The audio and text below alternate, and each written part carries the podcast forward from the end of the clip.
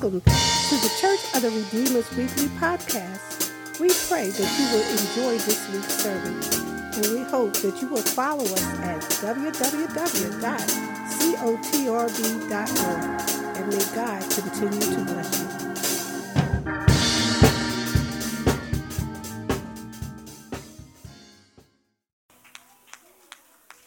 That SOS that you put out to God, He's answering it. He's making a way. He's making a way. That thing that only God can do, He's doing it. He's making a way. He's making a way. He's making a way. Making a way. Yeah. Acts chapter 1, verse 8 is what we've been reading. I'm going to read it in your hearing. The scripture reading that we've we've read today is John chapter 4, pretty much most of the chapter, but I'm just going to read one verse before I preach, and then we'll refer to what Minister Lingham read to you. If you, if you can, please stand on your feet for the reading of the word. It's just one verse. Just one verse. I'd appreciate it. But you will receive power. Somebody say power. I want to hear you say it a little, little louder, like you got power. You will receive power. All right, I like that. After when the Holy Spirit has come upon you, and you will be my witnesses in Jerusalem and in all Judea and Samaria and to the end of the earth. There's a title for this message this morning. It's Go to Samaria. Go to Samaria. Father, I trust your word. Let your word fall on good ground. Wrote down what you gave me. Edit, make modification as you see fit. I'll trust you. I trust you, and I'll praise you. In Jesus' name I pray. Thank God. And amen. We've been working together to hit the ground running. Now, listen here. I'm not preaching for no amens this morning. Y'all hear me? I'm telling you right now. I'm not preaching for no amens this morning, but I'm going to give you this work. All right? I like that. Thank you already. You give it to me early. I appreciate you, ma'am. We've been working together to hit the ground running with regarding with regard to being a sent church and ascending church sent church and ascending church, a church who has been sent by God to serve our Jerusalem, our Judea, our Samaria, and our world. And ascending church, who understands that every member here is a minister of God, called to serve their own Jerusalem, their own Judea, their own Samaria, and their world. And before we go too far, I don't want to get that point, let that point get lost in the shuffle here. So if you don't mind, just turn to your neighbor and just look at somebody or type it in the screen and say, Pastor said, I'm a minister. I'm a minister. I look at somebody, I'm a minister. That's right, baby. Say it with strength. I like it. Say it again. Tell your mama, I'm a minister. I'm a min- type it in the screen. I am a minister of God. I am. I, I don't need no special service. I don't need no special paperwork. I don't need nobody to lay hand. Come on, sir. I don't need nobody to lay hands on me. I don't need nobody to confirm the call of God on my life. I wish I had a church right there. This is about as excited as y'all gonna get. I am, I am, I am me, my nasty self. I am, I, I am with everything wrong with me and everything right with me. I am a minister of God. Wherever I go, the kingdom goes with me. Wherever I go, heaven is right there beside me, walking with the power of God. The power of God. Power of God is in me to declare boldly with heaven's authority the simple truth that I am a minister. A minister is a servant. Don't get too big headed now. A minister is a servant. And as a minister, I am called to service in the kingdom. So, as a minister of God, you are declaring that you are a servant of the same. And you will serve God out of a posture of love and acceptance. You will serve God from a place of appreciation for who God is to you and what God has done for you. I am a minister of God. So, as sent ones of God, we realize that we have to be prepared by God to do what God's called us to do. We have to know the mission of God, Matthew chapter 28. And we have to be, we have to be ones who have been spent time with Jesus in ways that have changed our lives forever, Acts chapter 1. And after we've been prepared, or maybe I should say, as we are being prepared by God, we get to partner with God to do ministry in the areas that God has invested, invited us to serve others in. Jerusalem, home, impacting generations, not nations. Say amen, somebody. Judea, a place where we return from exile to understanding. Say amen, somebody. Samaria, the place we're going to talk about today, and then to the world. We're going to talk about that next week. Now, in our scripture reading from this morning, Minister Lingham read the passage from John, a passage, the passage from John chapter 4. And it's a familiar scripture passage for many of us who have been in, or should I even say, around the church for any length of time. This is a story of the woman who had a bit of a sketchy past in her, in her encounter with Jesus. She was doing her daily chores, going to a well to get water for her family to use that day. When she was met, when she is met by Jesus sitting at Jacob's well. Jacob's well, a place of significance. I'm not going to talk about the significance, but I need you to know that she was at she was at a place where Jesus was frequenting, and she had frequented a long time. But I will offer that there is anointing at Jacob's well. That well, I'm, I'm not going to talk about it, but I need to say a little something. There, there was an anointing at Jacob's well. It was a place of significance at Jacob's well. They dug deep down until they struck water, and God helped them through a dry season at Jacob. Generations were helped at Jacob. Sounds a little bit like Redeemer, don't it? Let's keep going. For there was a point at Jacob's well. He, she met him at Jacob's well. And we've got other things to discuss, but there's a point there that God won't allow me to, that God didn't allow me to make last week, and I need to make this point directly. It's a point that ties to the opening of this week's text. In John chapter 4, verses 1 through 4, it says, Now, when Jesus learned that the Pharisees had heard that Jesus was making and baptizing more disciples than John, although Jesus himself did not baptize, but only his disciples, he left Judea and part, departed again for Galilee. He passed through Samaria. Did y'all read that?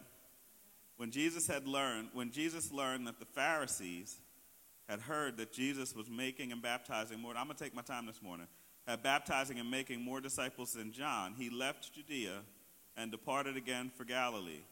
But he had to pass through Samaria. When we serve Jerusalem, God gives us power and courage to face our past. We serve Judea, God gives us power in our surrounding area and humility. Somebody say humility? He gives us power and he gives us humility not to get proud or puffed up. And part of what comes with being known in our 191, part of what comes with being known as and seen by others as a church of value and worth in our city is this feeling that we have to maintain this position which God's placed us in. Y'all hear me? It's this feeling that we have to maintain this place that God's placed us in in the kingdom. We have to maintain what God has blessed us with. And what I've seen more times than not is that this feeling breeds a spirit of competition in the Lord's church. One church thinks that they got to compete with another church because they think this church is doing a little bit better than they are. And the feeling, the, the, the feeling breeds this feeling of competition. And in more times than not, that feeling in the body of Christ, it causes sickness. The feet get to thinking that they want to be hands.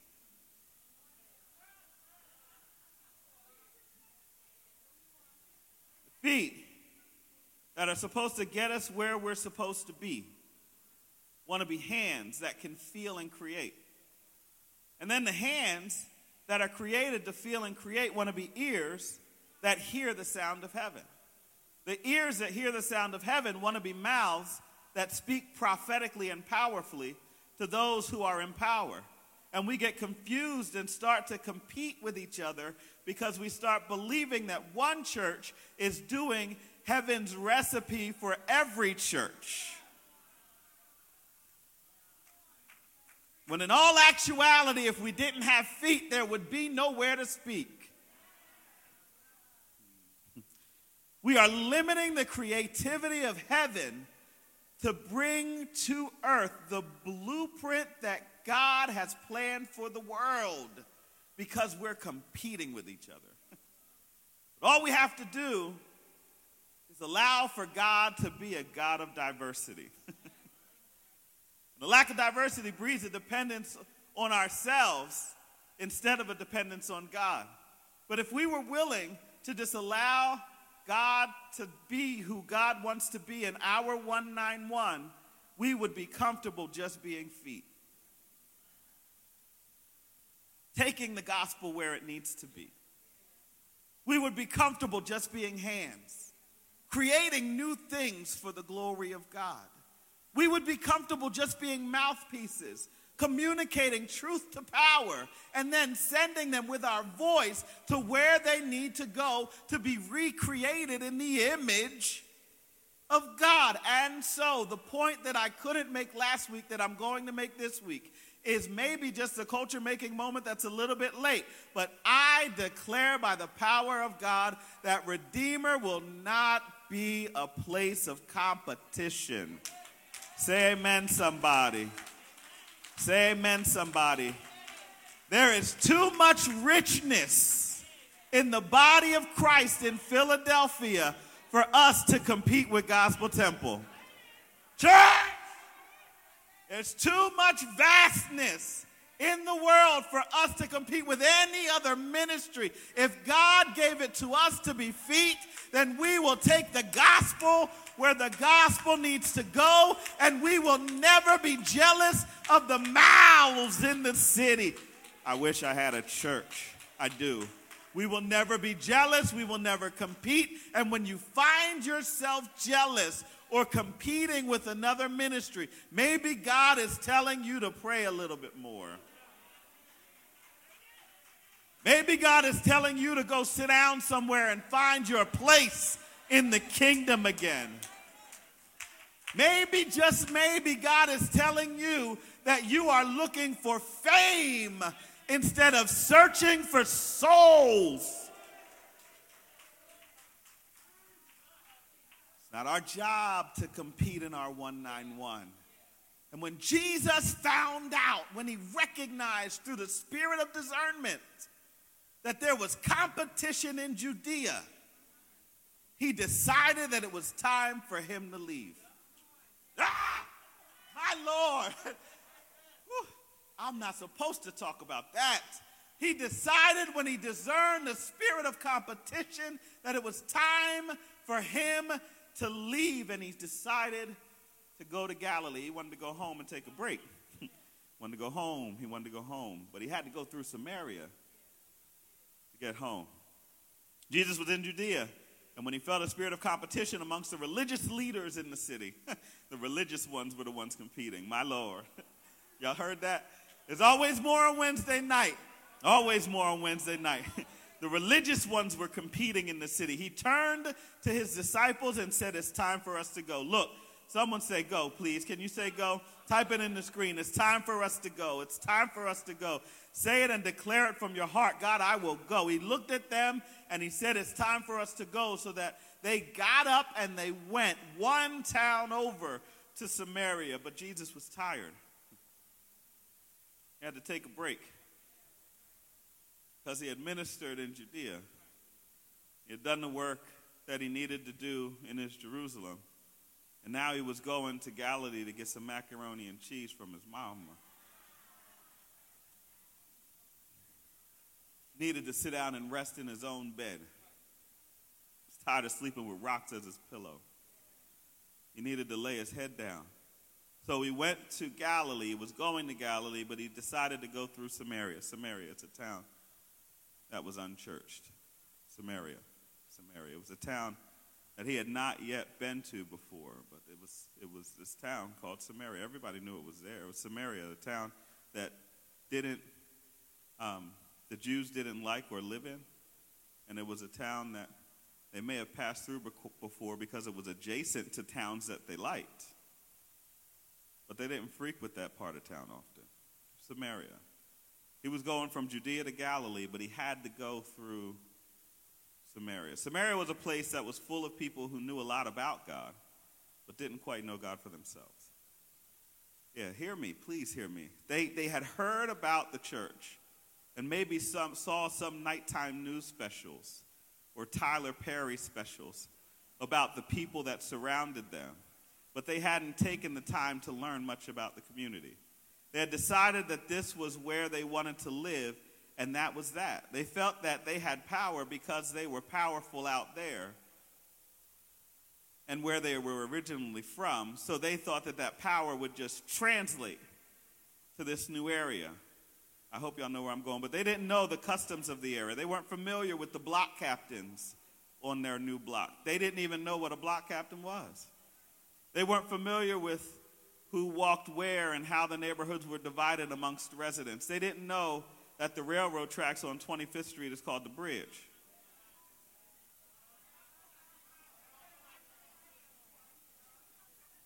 I had to learn that when I came down here.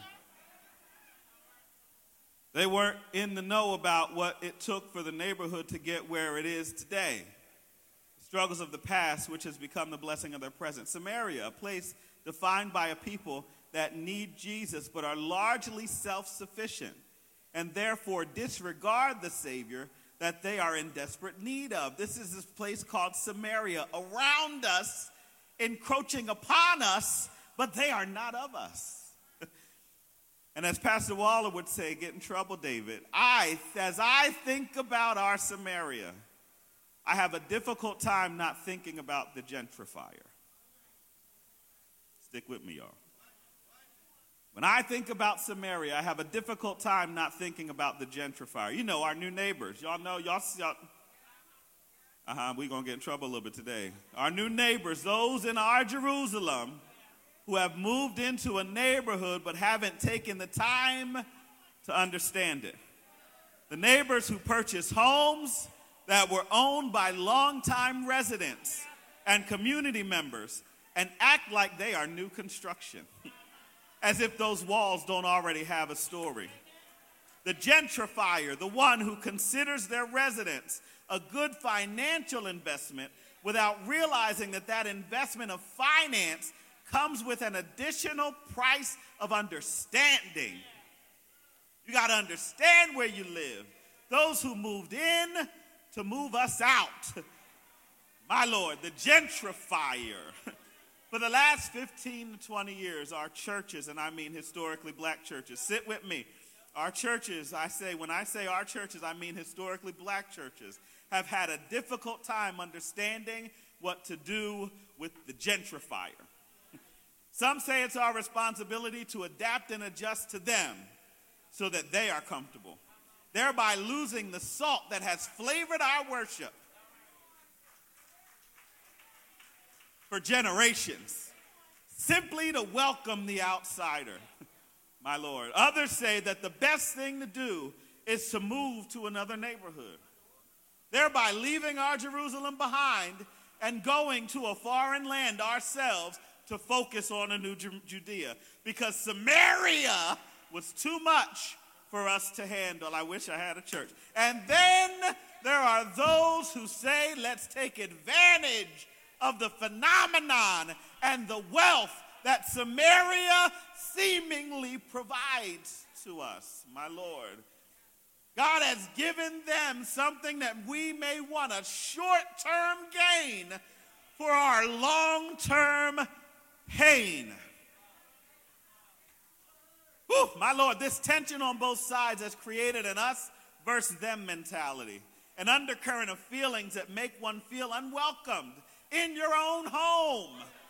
My Lord, a feeling that is not compassionate but competitive. But in order for us to be effective witnesses in Samaria, we have got to be like Jesus.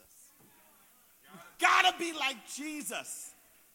We've got to do what Jesus did to that Samaritan woman. And I know that through the generations, many have focused on the conversation at the well. But I want to talk about what surrounds the conversation at the well. What Jesus did when he went through Samaria is he met the Samaritan woman where she was. Then, after he met the Samaritan woman where she was, he told her what she needed to know. My Lord. finally, he sent that woman on her way. He ain't let her stay. First thing, he, he told her, he met her where she was. And those things, saints, they require power. In order to walk this neighborhood, face a new neighbor, we're going to go over time. Just sit down for me. In order to walk this neighborhood and realize that this is still your neighborhood, takes power to do that. In order to look at your oppressor, the one who's taken everything from you for such a long time, and say, You ain't gonna take this from me, it takes power to do that. In order for you to stand in the face of your accuser, and I, I watched three documentaries just to research this and to see the micro and macro aggressions that were committed against longtime citizens in neighborhoods that were theirs. And to think, to think, to think that you can say, I'm gonna call the cops on you if you don't turn your music down. What? It takes power to stand against the aggressor. It takes power to know that even though the law may be against you, you still have rights. Hello, church. Samaria can't take that from you. But it also takes compassion to minister to ones that do you wrong. Let's go back to the text. John begins his story by sharing a bit of context about what Jesus is, what, about why Jesus is in the position that he's in. A spirit of competition has crept into the church, and so into and on the church. So, in order to keep the peace, he decided to go preach in another town for a while. And he was headed to a synagogue of Galilee, the place where he did his first miracle. Y'all remember that miracle? Some of y'all still thanking God for turning water into wine, ain't you? Some of y'all still praising him. Uh huh as he was headed to Galilee where he did his first miracle. Say amen, somebody. Some of y'all need to just put your head down. When he got to Samaria, he sent his disciples to go get dinner, but he sat down and rested at the well, in Jacob's well. And he's, as he's resting there in a very public place, a very public gathering place, Jesus is met by a woman who's coming to get water for her family. Please realize that this is no miracle that this woman encountered Jesus. It's not happenstance. It's not miraculous that she came by. Jesus was sitting in a very public place. It was like he was sitting on the corner at 24th and Dickinson. It was like he was at the park, right? He was doing what he does, what everybody does, just going about his business. Uh, it's as if he were at Broad and Snyder, if I were to call it out. Somebody's going to be there, y'all. it ain't no miracle. Somebody going to be there. But Jesus decided to stop this white woman, I mean, I'm sorry, this Samaritan, and ask her to give him something to drink. He met, I'm gonna get in trouble. Come on, let's talk. He met her where she was, but he met her from a place of power. He met her where she was, but he met her from a place of power. He said, I need something from you. You gonna give it to me or no? Jesus didn't go to a very public place to be a beggar. he wasn't, he was just tired, but he wasn't depleted. He was tired, but he knew that he had something to give to whoever crossed his path. But he needed them to know that he had something to give to them, and he needed to know that they were willing to give back. You don't get this for free. Help us, Lord. And this is the posture of the minister of God. We are always ready to share a word of encouragement with those that God sends our way, whether we like them or not. Help us, Jesus. We have to be ready to be the ones who communicate truth to power in the presence of those that may not want to hear it. But don't know. I don't know their mental capacity. We don't know their mental capacity. We don't know if they're ready to live or if they're begging God to die. And so, in the moment where those that God sends our way come our way, we've got to be ready to share truth, y'all. As a minister of God, we have always got to be ready to share a word of hope and encouragement from Scripture that could very well be the lifeline someone is silently begging you for. They're not coming to us. We have to meet them where they are. Look at your neighbor and say, Don't give away your power. God gave you the power, power in the word. Jesus met her where she was, and then he told her what she needed to know. When they got to talking, what the woman realized was that Jesus was a spiritual person. I'm almost done. He realized he was a spiritual person, one who knew the word and the ways of God. Not just the word, but the ways of God. Not just the words of God and the ways of God, but how to worship God in spirit and in truth. And so she tried her best to attempt what she called code switching. Lord help me. She tried her best attempt at code switching and started to try to talk in his vernacular. And after talking with her for a bit, and her realizing that he wasn't going to back down because of her shenanigans, the woman says in verse 19, and I'll read what she says. The woman said, Sir, I perceive that you are a prophet. Duh. In essence, what she's saying is, let me try to keep up with you by impressing you with my cultural understanding. Samaria! Samaritans will do that. And I don't know about you, but that is exactly what often happens to me when seemingly powerful people realize and recognize the power of God in my life. They try to code switch and communicate in a way that makes me feel as though I need to take down to them. But the power of God in me will consistently and continually rise up and not bow down to. I wish I had a church.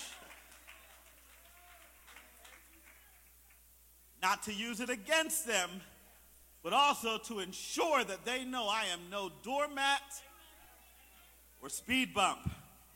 Change their tune a bit and adjust to try to speak my language in a way that makes me feel like they're a friendly. You've already shown your cards, boo.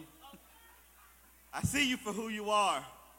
And the last attempt to re- your last attempt to regain power is not lost on me. No, baby, it's not lost. I see that you are powerful and I recognize your power, but you're going to recognize mine today too.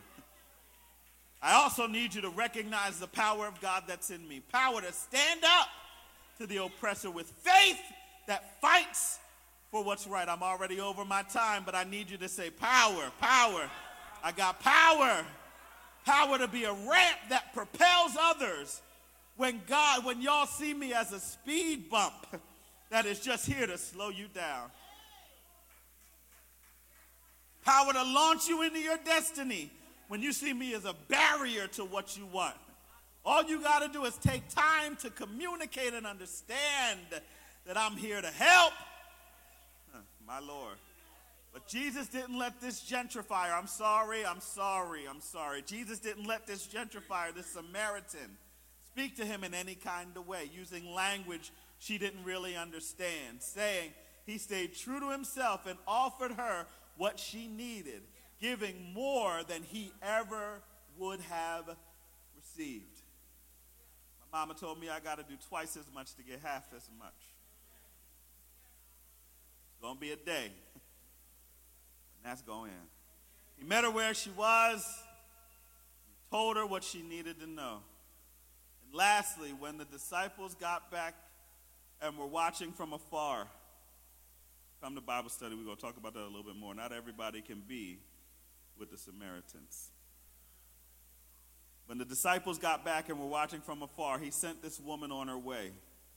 Not in a rude way that dressed her down, but rather in a way that, in her own words, told her all that she ever did. Not only was she convinced that Jesus was the Christ, she was so convinced that when she went back to her home, told everyone she knew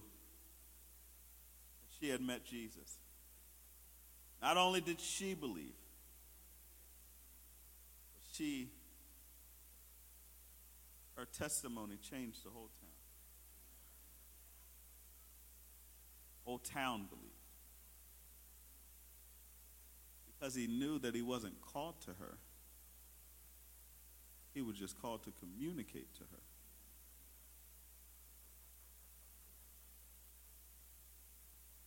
Those you serve in Samaria, saints, we're called to evangelize them.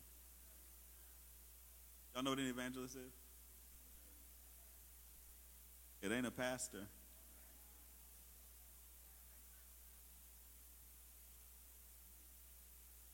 It's, it's an evangelist. You speak the truth of the gospel to that person so that they can receive faith and you send them on their way.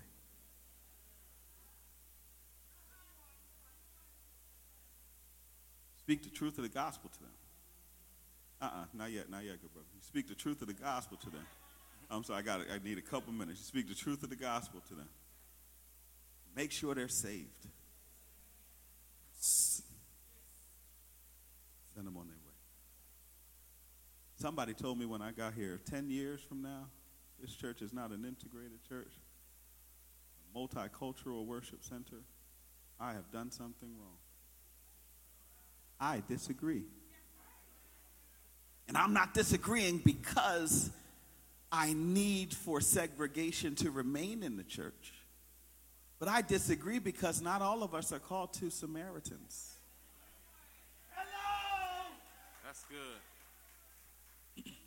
Not all of us are called to pastor those who want to oppress us. That's good. There are some in the church that are very willing to be the token. That's good. That's good. My name's David Sean Smith. Been there, done that. I want all my people around me. Everybody living good. Everybody eating good.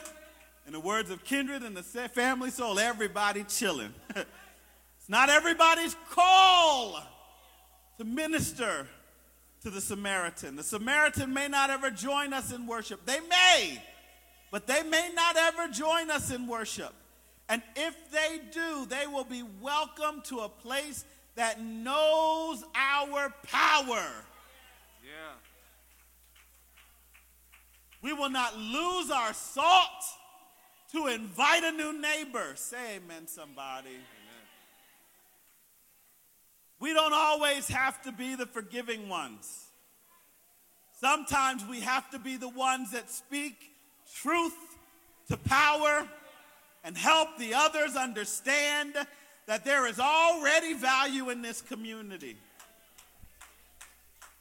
Sometimes we have to stand in our place, understanding that the God that gave us the power to communicate to those that He has sent our way, our new neighbor, God has allowed for us to communicate truth to those people in a way that will help them see the gospel. Listen, when God calls us to Samaria, the new neighbor, I believe that God has more than just three options in mind. God just doesn't have option number one, adapting or adjusting to make others comfortable, moving to a new Jerusalem, or taking advantage of the gentrifier and selling what God gave us um, to them to, to yield to their power. But I believe that there's another biblical option. And that biblical option is to stand and minister the gospel of Jesus Christ with power and compassion. Y'all heard me? Power and compassion. You ain't gonna you ain't gonna run me out of here. That's right. But I ain't gonna run you out of here neither. Just because you moved in, don't mean everything changed. And it don't mean I'm moving out.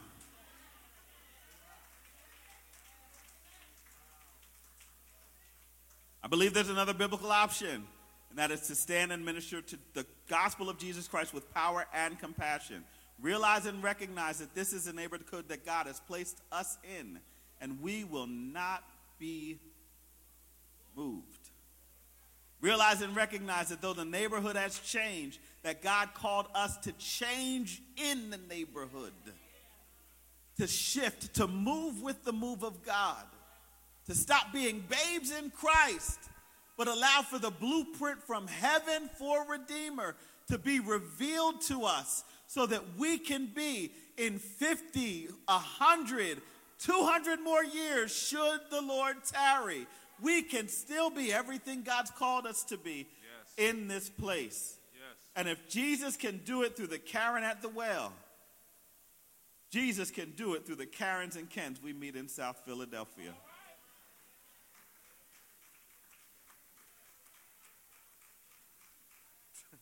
I came to preach today. The doors of this church are open.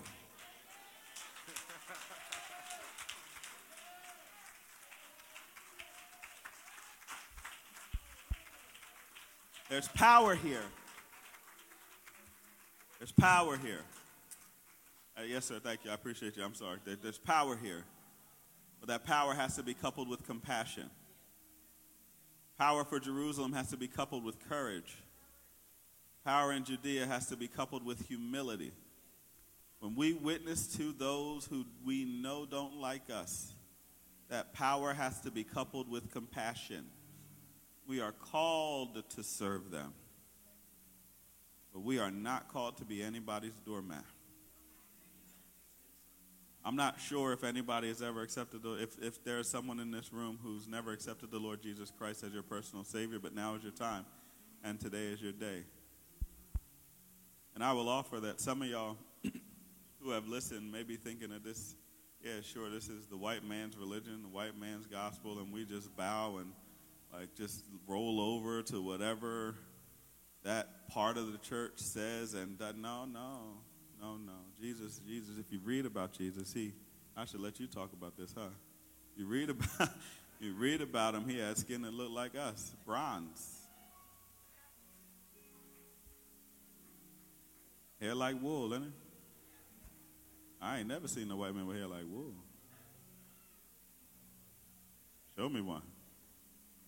And you've rejected Jesus because you've thought Jesus looked like these pictures that are running around here.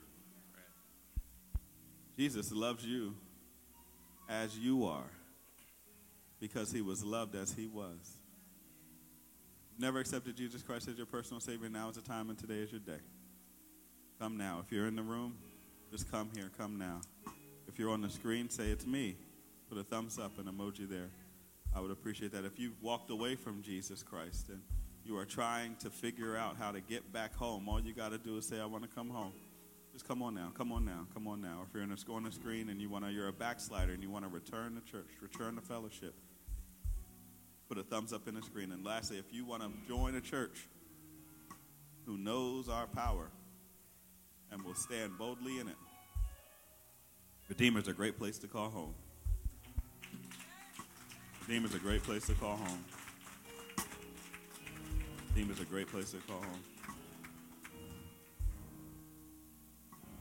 We offer Christ to you, oh my brother.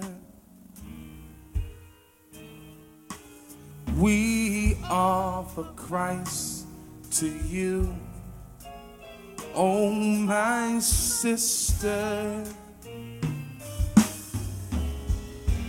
He will give you brand new life new life abundantly. Oh, come. Come on to Christ. Last call, last call, last call. Um, Samaria is a hard place to minister. It's a hard place to minister. And we are getting pro- progressively more difficult with the call of God to go. Samaria is a hard place to minister. I understand that. I've experienced it. Samaria is a hard place to minister. And it takes power, but it also takes compassion. But that compassion is hard when you've been hurt. You know? That compassion is hard when you've been hurt. So the last call that I would like to make is if you want to come to the altar, feel free. But if you can sit in your seat, in your seat, you can stay where you are as you're watching. If anybody who feels called to your Samaria, called to people who you know don't like you, but you're having a hard time because you just can't quite come up with the compassion required to minister effectively. You just lift your hands. That's all. Just you can't you can't quite come up with the compassion required to have a kind word to say, you know, because they've hurt you so deeply, and it's hard. It's hard. Believe me, I know it's hard. If there are those, I just want to say a special prayer over us today. Father, we thank you for your call to go. We thank you that you have called us and allowed us to communicate in ways that are powerful and convicting. You said your word is quick and sharper than any two edged sword, piercing asunder even the, to the dividing of bone and marrow. That's what your word does. That's what your word does. When we speak your word, it divides truth from lie, it divides right from wrong. And I pray, Lord, that today that the power of your word would not be hindered by the pain in our hearts. Pray, God, that you would help us to go past our pain and to minister as a minister of the gospel that we just declared a few moments ago we are to whoever you send our way. And as we minister, as we go, as we do what you've called us to do, I pray that you would help us, help us to heal just like the 10 lepers, as they went, they were healed. I pray that as we go, as we trust you to say a kind word, as we trust you to not be sharp, as we trust you to not dress this person down, as we trust you to say what needs to be said with truth and love, I pray that you would heal our hearts, not just change our behavior. And we'll thank you for it and we'll praise you for it. In Jesus' name we pray. And all of God's people said, Amen.